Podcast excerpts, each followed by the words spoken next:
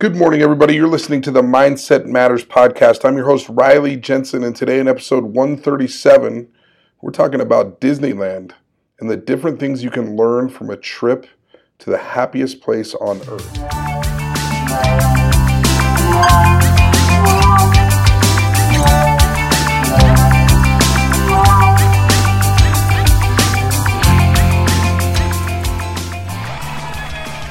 Hey, everyone. Welcome back. I'm sorry that it's taken me some time to get back to this podcast. I've actually been on vacation. Yep, you guessed it, to Disneyland. It really is the happiest place on earth. I think that my favorite thing about Disneyland is rediscovering the world through my children's eyes. I also, while traveling home from Disneyland, got the worst case of laryngitis I have ever had on the plane ride home. And so I've been out of commission with my voice for almost a week. So I apologize for the delay in these podcasts. I'm so excited to be back in commission and actually speaking with a somewhat normal voice.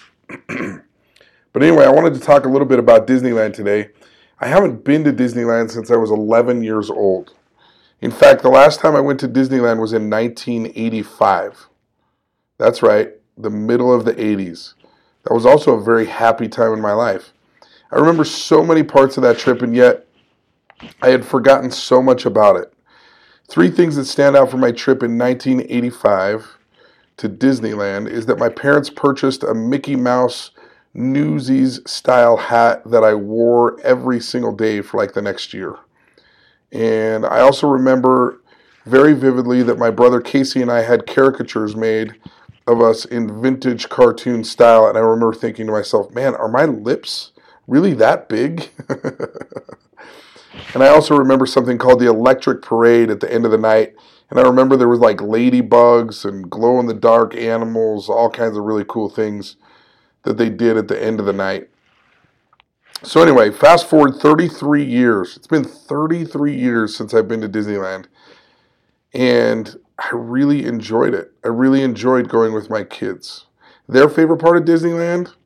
Not the Matterhorn, not the rides, not the Star Wars Stormtroopers parade. Nope. For them, it was Mickey Mouse's house. Isn't that fun? I love that kids love what you are least expecting them to like. They were thrilled. They hugged him. They wanted to be around him. They took pictures with him, and my daughter wagged her finger at him and she said, You know, we watch your show all the time. Isn't that great? I, I think the best part of Disneyland to me is rediscovering the world of Disney and really just the world in general through my kids' eyes. I think I think that's one of the funnest things about having kids. But anyway, I don't have this podcast so that I can tell you about the adventures of my kids or uh, you know, all those sorts of things. Although that could probably be a podcast in and in and of itself. I do podcasts, and I like to do podcasts about resilience, mindset, confidence, self-talk, relaxation, and anxiety reduction. So, what in the world does my trip to Disneyland have to do with any of those topics? Or, as my father in law would say, what does that have to do with the price of tea in China? Let me try that again with his New York accent. What does that have to do with the price of tea in China?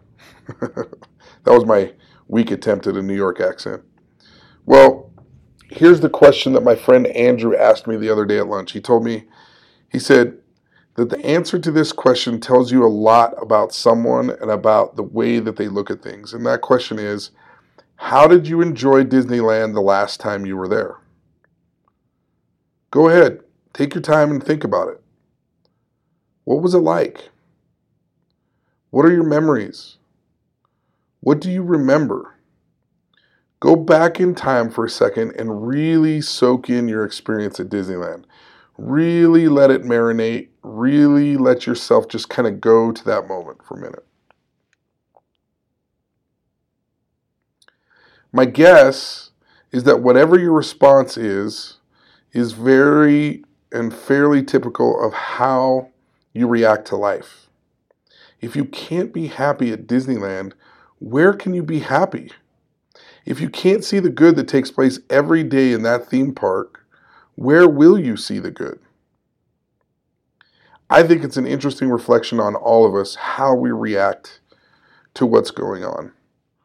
I mean, it's really, really possible that some of you, when you were thinking about Disneyland, you were thinking about the lines, you were thinking about how how overpriced Disneyland is, what a waste of time it was, how you had to park so far away and you had to ride in on a shuttle and like all these different things that are all true, but you didn't focus on the good parts of Disneyland, about the happy part of Disneyland.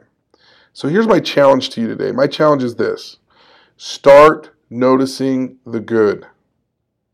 Write down the good things that happen in your life every single night.